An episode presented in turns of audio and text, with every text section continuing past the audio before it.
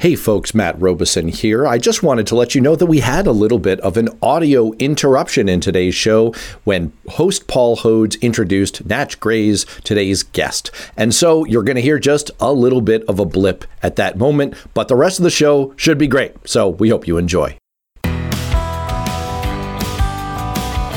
Welcome to Capital Close Up on WKXL AM and FM in Concord, New Hampshire, and 101.9 in Manchester, New Hampshire. I'm your host, Paul Hodes, and we are podcast wherever it is in this fabulous universe that you get your podcasts out of the cyberspace Please subscribe if you're listening by podcast. Like us, tell your friends, share about this show on social media. Well, as New Hampshire's school boards prepare for the school year, local planning boards are facing a very different kind of deadline, and that is tomorrow, August 23rd, is the day uh, New Hampshire's towns and cities have to start following a package of new zoning and planning laws that were passed by the legislature this year in a huge omnibus bill. HB 1661, which is actually going to make some very interesting changes to planning and zoning boards in New Hampshire. And let's remember that New Hampshire is facing some serious issues around housing. And our guest today knows something about the bill, knows a lot about the law, publications focusing on municipal issues and directed at a municipal audience. And he is chair of the New Hampshire Bar's Municipal Bar Section. Before joining the Municipal Association, Association Nate was a prosecutor in northern Grafton County, uh, working with three separate police departments. He received his bachelor's degree from Clark University and his law degree from the prestigious William and Mary University School of Law. So, Nate, welcome to Capital Close Up. We're happy to have you. Well, thank you for having me today. I'm very happy to be here.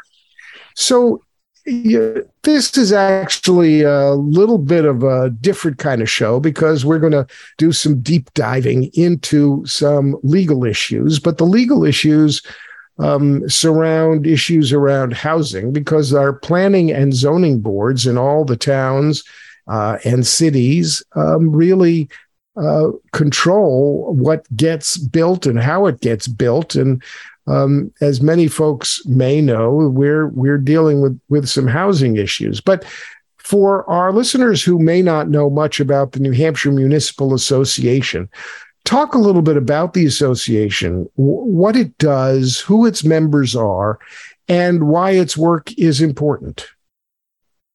Sure. So the New Hampshire Municipal Association is um, funded, and membership is uh, consists of the 234 cities and towns in New Hampshire. So that's that's all of your municipalities across the state. You're all members. Um, and we provide a variety of services. Mostly, we provide some legal advice on a general basis. We also provide trainings to local boards, uh, especially uh, land use boards. So we go out, we we provide trainings for you know Planning Board 101, Zoning Board 101, um, and a variety of other trainings. And we also advocate at the New Hampshire State Legislature. So that's my primary focus at this point in time. I go there, I talk to legislators, I try to get things passed that are good for our cities and towns. So when we're talking about a bill like House Bill 1661, which goes on and on for many, many, many, many paragraphs with many different kinds of provisions, most many of pages. them, many pages, most of them not, in fact, related to uh, the planning and zoning issues that that I want to talk about today. Um, was is that how did you interact with the legislature uh, and that bill in terms of what the provisions were and how what they ended up to be what what what does it mean that you advocated uh, that you advocate at the New Hampshire legislature so uh, this bill is actually a few years old, uh, at least the housing provisions. Uh, it came up a couple a couple legislatures before, so before my time at NHMA. Um, but this year around, it was packaged as part of Senate Bill 400. Uh, as with everything in politics, there's always some negotiation it ended up being that this was one of the hot topics uh, for the year. I mean, housing is a, a, huge problem across the state and across the nation, but we're certainly feeling it here in New Hampshire, uh, from the business communities to tourist communities to uh, local government. And it's something that uh, was needed a lot of consideration. So it ended up being packaged as part of this omnibus bill, House Bill 1661. Uh, and there was a lot of discussion in the weeks leading up to that as to what exactly would be appropriate to to do as part of that to encourage housing. There's certainly uh, a variety of thoughts about what is most appropriate, uh, and certainly a variety of opinions about that. And the really hard thing is, is because housing is such a crisis across not only our state, but our nation and across really the Western world as a whole at the moment in time, it's really hard to know what the best solution is. So um, we, we, meaning I, a number of other lobbyists, uh, a number of legislators talked about what our different organizations could support, um, what we would not support, and what we thought might work to help promote uh, building housing in New Hampshire, especially uh, the workforce housing, you know, the, the housing that the people in their early 30s with kids are, are, are trying to buy at the moment. So the pressures on, on housing are are really clear. Rental prices are very high. The supply of available rental housing is low. Um, there are a, a, good percentage of people who are looking for housing need need to rent. Uh, the price of building single family homes has has gone way up. Um, we are, although you know our employment numbers are are good. Um, for a variety of reasons, uh, the stock of available housing hasn't kept up with the the demands, and I think some some uh, experts uh, put the numbers at something like forty thousand units of housing are needed in New Hampshire right now to to deal with the housing crisis. One one of the possible helps that came along was the governor, um, who uh, uh, used uh, basically who used federal money to set aside a fund of approximately $100 million to make that available to shovel ready projects for developers um, to provide some incentive and help for developments that were ready to go to to get built. And uh, also in that uh, fund that the governor made available from federal money uh, was, if I'm recalling correctly, approximately $40 million uh, made available to municipalities to um, uh, provide support and incentives to build what is called workforce housing. And as you said, um, in order to for an economy to grow in order for new hampshire to thrive and our new hampshire economy to thrive we've got to be able to have the people to do the jobs that are are available. And these days i think it's much in the news. Uh, people are noticing that uh, that that work that that it's hard to find staff. It's hard to find workers, um, and part of the issue uh, while it's complex, is that you know during the pandemic, people did move to New Hampshire. So we've had a significant influx of people in New Hampshire. Not all of them are wealthy retired people who are happy to happy to you know park park their their fancy trailers somewhere and enjoy the benefits of our of our fabulous environment. Uh, they're people of all kinds, including, as you pointed out, people in their 30s who are maybe starting families and looking uh, you know looking looking for work looking for careers. And if people can't find houses it's really hard for businesses to grow and and to grow the economy. And the the kind of the front line of all of this um, are the towns and the towns with volunteer boards planning boards and zoning boards, um, where the issues around development are really it's where the rubber the rubber meets the road, and there are many um, competing influences, so to speak, on planning and and and zoning boards. Um, if you're in a town, what's what's the right place to build something? How much do you build? what kind uh, what what kind of structures do you want to have how do the citizens feel about what what you're building uh, there's often a lot of NIMBY in New Hampshire, not in my backyard. Well, it's fine to attract uh, people who are in their early 30s and starting a family, but we're not sure that we want to have the kind of housing maybe that is required to to house uh, those young families. And if the young families move into my my town, what's going to happen to my taxes?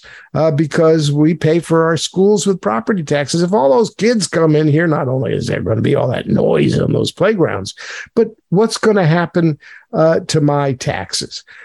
What I'm curious about is that um, how does the municipal association what's the thinking about those kinds of competing influences on the planning and zoning board and how did some of those kinds of issues affect your thinking and the association's thinking about the bill uh, that uh, is going to change some of the ways that planning and zoning uh, is done in New Hampshire? Well, as you pointed out, it's an incredibly complex topic, and I don't think anyone has a silver bullet solution here. Um, it's it's incredibly difficult to wrap your head around because you do have competing interests. You have businesses who are looking to expand. They've had a really good, uh, you know, especially if they're if they're especially if they're doing um, shipping um, or other sort of remote services. They've had a really good time during the pandemic, post pandemic. So those businesses are looking to expand. They might be in small towns that really don't have the the infrastructure or kind of the general setup that you would expect to have really that rapid growth occur. Um, and there's also a number of other things. Uh, you know, there's the other surrounding businesses. Um, people generally don't don't move out into the middle of the woods with with no services around. They they like to have the kind of commodities they're used to, and we saw a pretty big influx, as you mentioned, of people from Massachusetts, from New York, from other areas in the Northeast that have uh, a number of other services that we don't have. Uh, simply because you know we don't have the population, we're not New York City, we're not Boston. Of course, we we wouldn't have the same type of of response. Um, so one of the things that we've really focused on is trying to to refine the process. Um, we we certainly recognize that every municipality is unique, and really, when we talk about zoning, the really great thing about zoning is it begins at the local level. Uh, whatever your zoning ordinance is, is something that was voted on and decided on in your own municipality, and it reflects uh, not only the values of your of the people who live there, um, but also what you envision your future to be. So, uh, you know, do you see a lot of growth because, you know, maybe you're one of those commuter communities that provides a lot of uh, people live there, but they commute into Boston, they commute into Manchester, they commute into to Nashua or some other larger community. Uh, is it the case that uh, your community is is a really rural one that has a lot of agriculture? Is that what you're promoting? Um, and so because it's so unique, um, that's really one of our focus is is on that local control aspect, is to allow each municipality to decide what what's appropriate.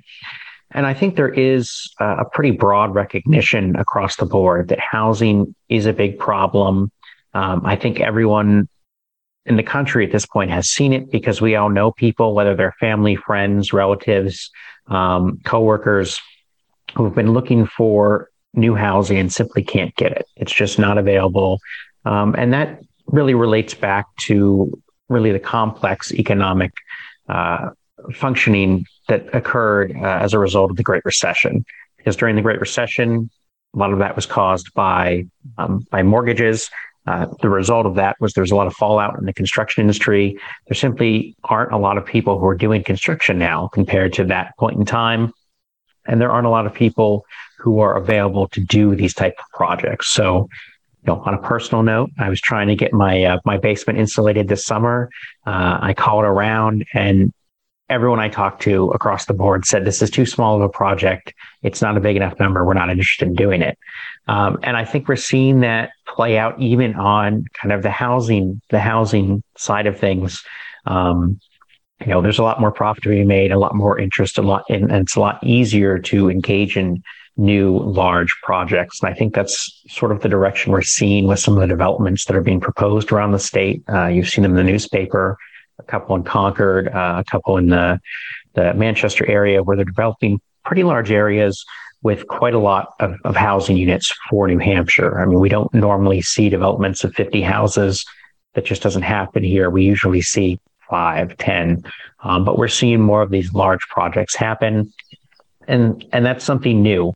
Um, that's something that hasn't been experienced uh, by for local boards very frequently, and so there's a lot of engagement there, not only uh, to help facilitate these projects happening, but also to do the other things that you'd expect municipalities to do. You know, have the roads ready, uh, you know, have water and sewer, all of these other things that are available to allow increased density.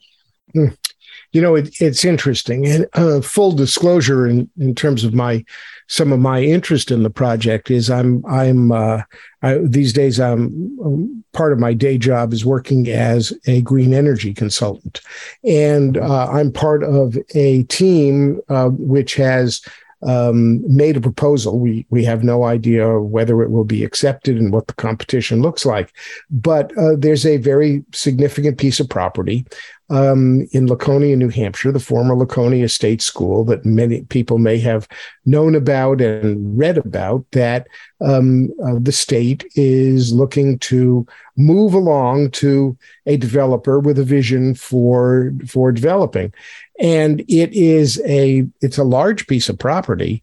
Um, and what has been very clear during the process of of speaking to uh, state officials and city officials um, and planning people and uh, a members of a commission which worked on creating a plan um, is the the single the, the the single most important thing we heard over and over again was we need workforce housing um, in, uh, uh, in in in the community. Um, our community, our community's future economic growth depends on being able to house people who are working, not uh, you know up in the lakes region. Um, as as folks know, it's a it's a big tourist destination.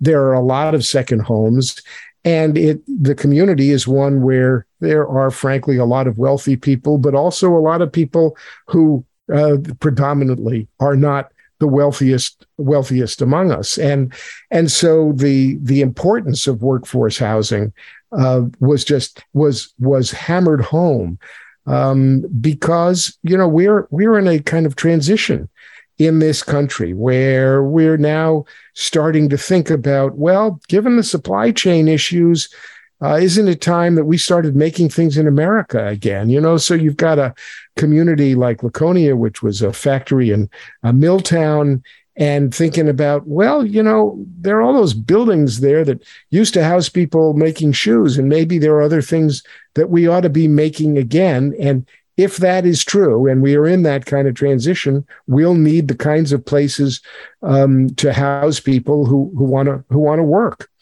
And the the challenge the challenges are for many developers, people who invest in the in the in in the actual costs of the housing, is that it may not always be the most lucrative kind of building to do. Um, so for a developer who is working on what's called penciling out the project, um, you've got to be able to find the capital to invest in the developments. You've then got to make sure that you know you there's probably the demand to sell them, but you've got to be able to find the investment to do it. So I think what is happening in uh, Laconia in terms of the redevelopment of the Laconia State School, as you said, is being eh, replicated in many ways across the state with bigger developments being proposed uh, to put in more houses as as quickly as we can. So, Nate, I want to I want to ask you this question to kick off this section, which is, you know, planning and zoning, as we talked about in the first um, section of our show, is is very individualistic. It it it goes it goes town by town. So we're going to talk about some of the changes that the new law that came in uh, made, but I'm curious about uh, a, a, little bit of an overview uh, in terms of the planning and zoning process. And my question is Is there planning for growth that goes on at the state level? Um, or is it all done locally? I mean, is there a state policy about what should be built and where it should be built and how it should be built? Or is it all left up to the municipalities? So there are some state policies. So, for example, there is in statute a state policy that workforce housing, which is really what we're focusing on here, uh, has to each municipality has to allow uh, a certain percentage of its housing to be workforce housing. So they have to really look at their local rules and encourage that type of building. There's no specific rule as to where in the municipality. It's just really geared towards getting them to have a certain percentage of housing being built incentivized for workforce housing. So there's small incentives like that throughout um, throughout the statutes. There's no really overarching plan. You know, the governor doesn't come up with some plan that says, "Hey, you know, we really want to develop this section of the state." Um, that's not what happens. It's it's more of these broad policies that say each municipality has to contribute to something like workforce housing, uh, or or allow something like accessory dwelling units to to occur, um, and that's really where we are at at the state level at this point in time. So I want to go through some of the provisions and talk a little bit about about them and why they're there and what the impact will be. Um, what the the first uh, provision um, in this new law talks about training for members of the zoning and planning boards. Um, uh, why why is there a need for training, and how does the training happen uh, if you uh, become a member of the planning and zoning board as a volunteer citizen for a very complicated job? Well, as you pointed out, these are volunteer jobs, and they are very complicated. So, just very briefly, how it works is the local community decides what its what its rules are for building basically anything, and then uh, then someone who wants to build something has to go before what's called the planning board. Um, the planning board looks at the local rules, decides whether that's allowed under the local rules or not. If it's not allowed, uh, then they say, "I'm sorry, we can't help you." But the person who wants to build does have the ability to appeal that decision to the zoning board of adjustment. And the zoning board of adjustment can say well we we understand what you want to do. It really fits within the theme of the local rules and therefore it's allowed. Or if it doesn't then they don't allow it. Um, and there's subsequent appeals from there eh, using the court system. Um, but uh, as far as as far as the uh, really how these these new rules and this new training is going to go into effect. Um, it's really important because people who are interested in this topic, uh, housing, or interested in helping out their community, are often the ones that are the people who volunteer for these boards, and they don't necessarily know how all these processes work. And as you mentioned, they are quite detailed. So it's really important to have uh, voluntary opportunities available to them so that they can uh, understand what it is they're supposed to be doing and what the rules are, because there are some definite state uh, state rules that do apply. Uh, another change that the uh, new law makes is to increase, uh, let's call it transparency, um, and in the process of planning and zoning. I mean, I, you know, I, I, you can just imagine um, what it's like to wade into the the world of planning and zoning if you're if you're not familiar with the law or familiar with the rules, uh, familiar with the costs of applying to your local planning or zoning board. Say you want to build something or even make a change, or you're now a developer, um, and part of the new law requires that cities and towns post all the fees that are necessary for land use permits somewhere where the public can find them. Uh, why was that change made? That change was made uh, because sometimes you it's hard for uh, people who aren't familiar with the process to understand exactly what it's going to cost. So something simple like you know your plumbing permit, your electrical permit you might need if you hire an electrician or a plumber for your your house. You know, there's some sort of fee there, but you as just kind of the how the homeowner aren't going to know what that's going to be. Um, probably your electrician or plumber knows what that is. They priced it into whatever their bid was to you. But these things can get very complicated. Uh, you know, if you're building on some sort of site that could be uh, like a wetland, so there's certain areas that will be protected. Um, and certain areas that would not, um, you might require some sort of specialized study, something like that. Uh, all of these things obviously have costs to them. They require different experts to come out uh, and weigh in. And so it's really important for um, anyone who's thinking about a project to be able to look at it and be able to cost that out uh, pretty accurately before they begin.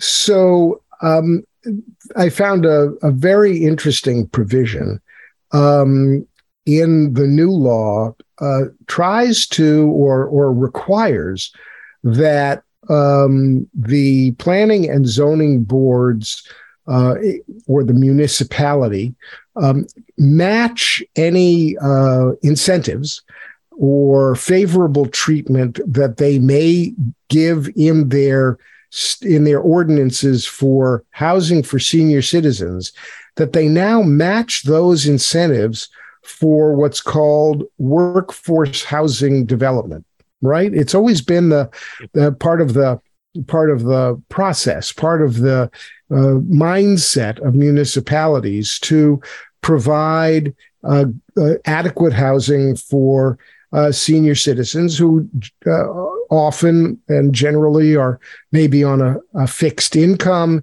It may be an income that is less than they were earning when they were working. Um, there may be issues around mobility um, and a need for senior housing has always been, I think, a really important mindset for municipalities.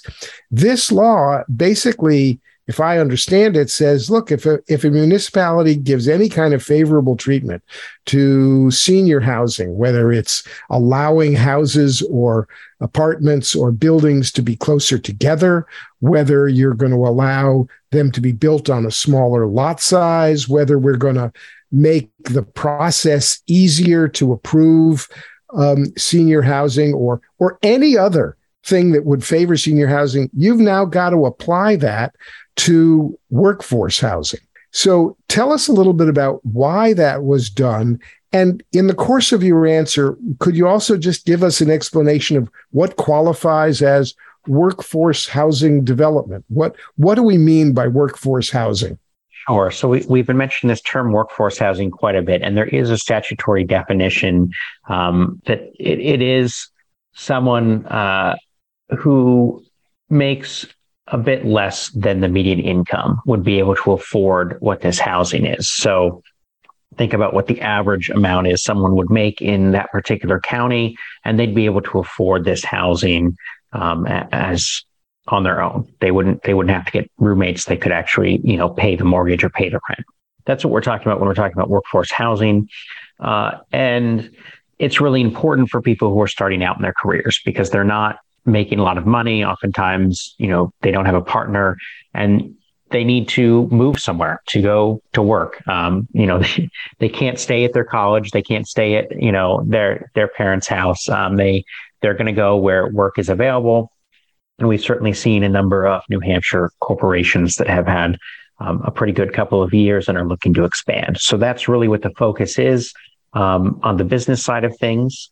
Um, this particular incentive was actually uh, initiated by uh, New Hampshire Housing. Uh, they they certainly get credit for it um, because one of their focuses, of course, is to expand housing availability to lower income individuals and people who are starting out their careers. Of course, are lower income individuals. So um, it's not only on on really the tail end of things when someone is retired, they're on a fixed income, um, but it's also kind of at that beginning point in time. And so this is really was created to provide a balance there to say, you know, we know a lot of people who have served our communities for a long period of time. They retired. They don't have as much income. Um, we need to have uh, incentives to allow them to stay uh, as part of our communities. At the same time, we want new people coming in. Um, we want new people coming in to uh, help us build our communities in the future. So I think that was really the uh, the thought process behind that. Let me ask you this: the is you know we we we hear the term affordable housing, and um, affordable housing is often housing uh, that is subsidized housing, i.e., there is some major financial help available to people who are uh, living or building affordable housing. And that can be controversial in communities because affordable housing um, uh, sometimes uh, uh, conjures up images of people that there may be may cause pushback in communities. Is workforce housing different than affordable housing? Um, is there overlap? Are is it subsidized housing, non-subsidized housing? Uh, there's some overlap. Um, it's really a broad term, so it, it, captures not only affordable housing, so subsidized housing, um, but also a whole uh, set of income brackets after that. So most of what we're talking about here, most of the focus of this bill, most of the focus of Invest New Hampshire, which is that uh, plan the governor had, uh, has rolled out the hundred million dollars, is really to focus more on on the uh, the income bracket where um, people are are paying for the housing themselves. They're not receiving government help for that, um, but at the same time, you know, they're not making they're not making as much money as they may be later in their career because these are really people who are starting out in their career. So that's really what the focus uh, has been recently on uh, on these state uh, initiatives. Uh, another provision of the new law, uh, and uh, it's interesting because uh, this is written in bold and italics in my copy of the bill, which I downloaded in order to have this discussion with you. And as lawyers, it's something which um, I think we ha- we come to take for granted uh, when it when we're talking about a matter before a court, uh, a judicial. You know, we expect if a judge issues an order, generally um, the judge is going to say, and here's why I'm here's here's my thinking. Here's why I'm making making this order. Um, here are the specific things I, I considered. Here are the specific things I find as matters of fact, and here's my here's my ruling. I gather that up until the time of this law, that the land use boards were required to issue a final written decision to approve or disapprove an application. Um, but uh, but but that they didn't really need to be specific about the reasons. And if I understand what's now contained in this law, which says the decision shall include specific written findings of fact that support the decision, and if the board fails to make specific findings of fact supporting a disapproval, uh, it can automatically be reversed if the person or entity disapproved goes to superior court. Um, uh, so that seems to be a very significant, very significant change in the law. And I'm curious how it came about and what's the thinking behind requiring boards to be so specific. Well, uh, I'm going to push back against that a little bit because I was on a training with the Office of Planning Development uh, this past week, and as I, I agreed with them that really this isn't that significant of a change because if you were already engaging in best practices, this what you, this is what you were doing. Of course, I'm coming at this from a lawyer, so I'm thinking the same way as you are, which is, you know, when the judge says no, you can't do that. Your first question is why, and if you can't answer that question, that that's a big problem. Um, but I understand there are many people in the world who uh, who have wisely decided not to go to law school, and uh, so this is this thank is new goodness. to them. Yes, that's all I can say is thank goodness. We have far too and many lawyers as it is. I I, I agree completely. Um, and this idea is, is kind of new to them. And the thing that's always surprising to new board members when I do trainings for planning boards and zoning boards is that basically what they volunteer to do is be a judge. They they basically sit here and make a decision about whether one particular person can do uh, one particular thing that they want to do. And so, as a judge, they have all those judicial requirements, all those things we would expect as lawyers. Um, they behave in that manner. Uh, they conduct these hearings fairly. Uh, they shouldn't be biased. And of course, they should make sure that whatever their decision is is clear. So everybody who's involved understands, especially if it's a hotly contested uh, hotly contested application. So a developer wants to come in, uh, put in a project like we saw um, down just off 93 down in Bedford uh, a couple years ago when they were redeveloping uh, that lot that used to hold Macy's. Um, there were a couple iterations of the plan, uh, and there was a lot of discussion at the local level about what was appropriate. There were a number of hearings um, before the appropriate boards to really hammer out the details of what, what the most appropriate use of that land is, as well as what would be uh, most beneficial for the developer. Uh, and eventually they came up with a solution. Uh, but as part of that, of course, you have multiple boards hearing it, multiple appeals. And every time you do an appeal, every time someone new looks at it in a uh, the capacity of a judge, they need to understand what the prior judge did. Um, and that's really where this comes from, this written findings requirement. I don't think it's that new uh, uh, of a of a change. Um, this is already what best practices were. This is just best practices now captured at at the statutory level. Well, it's certainly good to hear that many, uh, perhaps most planning and zoning boards uh, were following these practices anyway. It makes a lot of sense um, but now the requirement that they do so, I think, sends an important signal, especially to those municipalities that may not have been following the best practices. And it does create, I think, a more a uniform playing field across the state. Um, especially because, as you say, these are quasi judicial proceedings. There are findings of facts, there are rulings, and um, people who are uh, unhappy with what happens at planning and zoning boards can appeal the decisions to the superior court and be heard about the reasons and the findings uh, for what happened. And there are certainly instances where people appeal uh, to the superior court, and for various reasons, the superior court says, "Well, we think you're right. We're going to send it back for a further decision or issue uh, some other order." Because as as much as we may want to uh, depend on the good faith um, of the officials who are uh, on the planning and zoning boards, you know, it's New Hampshire. There are small towns. There are small town politics that can intrude, and it is not.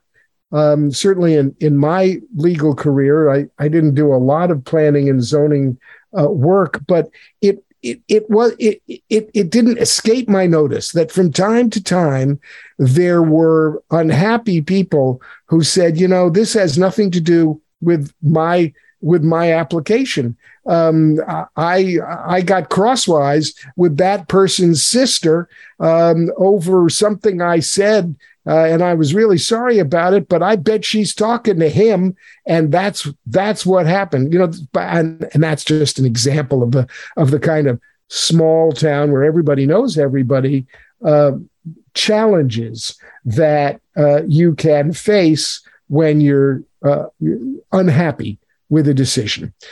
Another another important uh, change is that the new law uh, works to speed up uh, the decision making process. And theoretically, that would allow for more applications to be considered, um, more approvals. Um, what was the reason? Were, were things just, were the wheels of justice just grinding too slow, or has this been a long time coming in terms of setting some uniform standards for the amount of time that a board has to consider uh, consider uh, an application? Well, just about every session in the last uh, few legislative sessions, the legislature's tinker with the timelines for land use boards. Um, I don't know if this will be the final the final say or not, but they've been tinkering with the times uh, quite a bit. Uh, and it, that's usually because of uh, various scenarios that come up. And anyone who's ever turned on HGTV has seen one of those home reno shows and they've seen, you know, every day that someone isn't building, they're losing money. Uh, and that's really one of the big uh, incentives that came here of trying to speed this process up. Um, trying to make it a little bit faster, a little bit tighter, um, so that we could actually get the really easy projects through, um, the ones that you look at and you know that, of course, they're going to be allowed to do that. They just have to go through the formal process. Well, at the same time, um, there are opportunities within the statute to allow these more complicated projects, um, the ones where the developer really wants to engage with the local community and is trying to do something new in that community to, to have the opportunity to have the time to build the support for that. Yep. And, you know, just, and just going back as we as we sort of begin to wind down the show going back to the issue i was talking about before small towns and and possible um, uh, reasons illegitimate reasons for say the denial of an application there are now provisions about appeals in this new law. Uh, on the one hand, it says, if I understand it correctly, if a somebody who's appealing from a decision can prove that to the superior court that the board they were before acted with gross negligence, bad faith, or malice, that appellee or appellant, I'm sorry, that appellant, the person appealing the decision, could be awarded attorney's fees. But if it turns out that the person appealing was bringing an essentially an illegitimate complaint. If he was, if he or she was, you know, had no real basis and was just trying to get back at somebody and appealing to cause trouble or out of spite or malice in appealing to the court, attorney's fees could be awarded to the board so that if they knew there was no reasonable basis for their appeal, um, they could be hit with attorney's fees. Um, it it kind of it it it ups the ante, doesn't it, for uh, appealing a decision of the planning or or zoning board. I'm and I'm curious about your thoughts about how many how many times we're going to see attorneys fees awarded in these cases which is relatively rare in new hampshire by the way. Um, for those of you who've never been involved with the court system i commend you to stay away from the court system but you should know that it's rare that attorneys fees are awarded in any case. Things have to be pretty bad before a judge is going to award attorney's fees but this kind of ups the ante I think it does. Uh, really, the conversation on that section um, uh, really involved trying to cut down on, on NIMBYism, is what I think it was, because you know we want equal justice under the law. On the on the board side, you're sitting as a judge. You're not supposed to be biased. You can't just deny an application because you don't like Bobby Sue or whoever. Um, and then, of course, on the side of uh, you know the abutters, the property, the people surrounding it. Uh, you really want to make sure that uh, they're not wasting time to try to kill the project because time is money. Folks, this is Capital Close Up. We've been having a fascinating conversation with Natch Greyes of the New Hampshire Municipal Association about new rules that have been put in place for towning for town planning and zoning boards to ease the process to make it more transparent, and to help provide for needed housing in New Hampshire. We'll be back next week with more. Bye bye.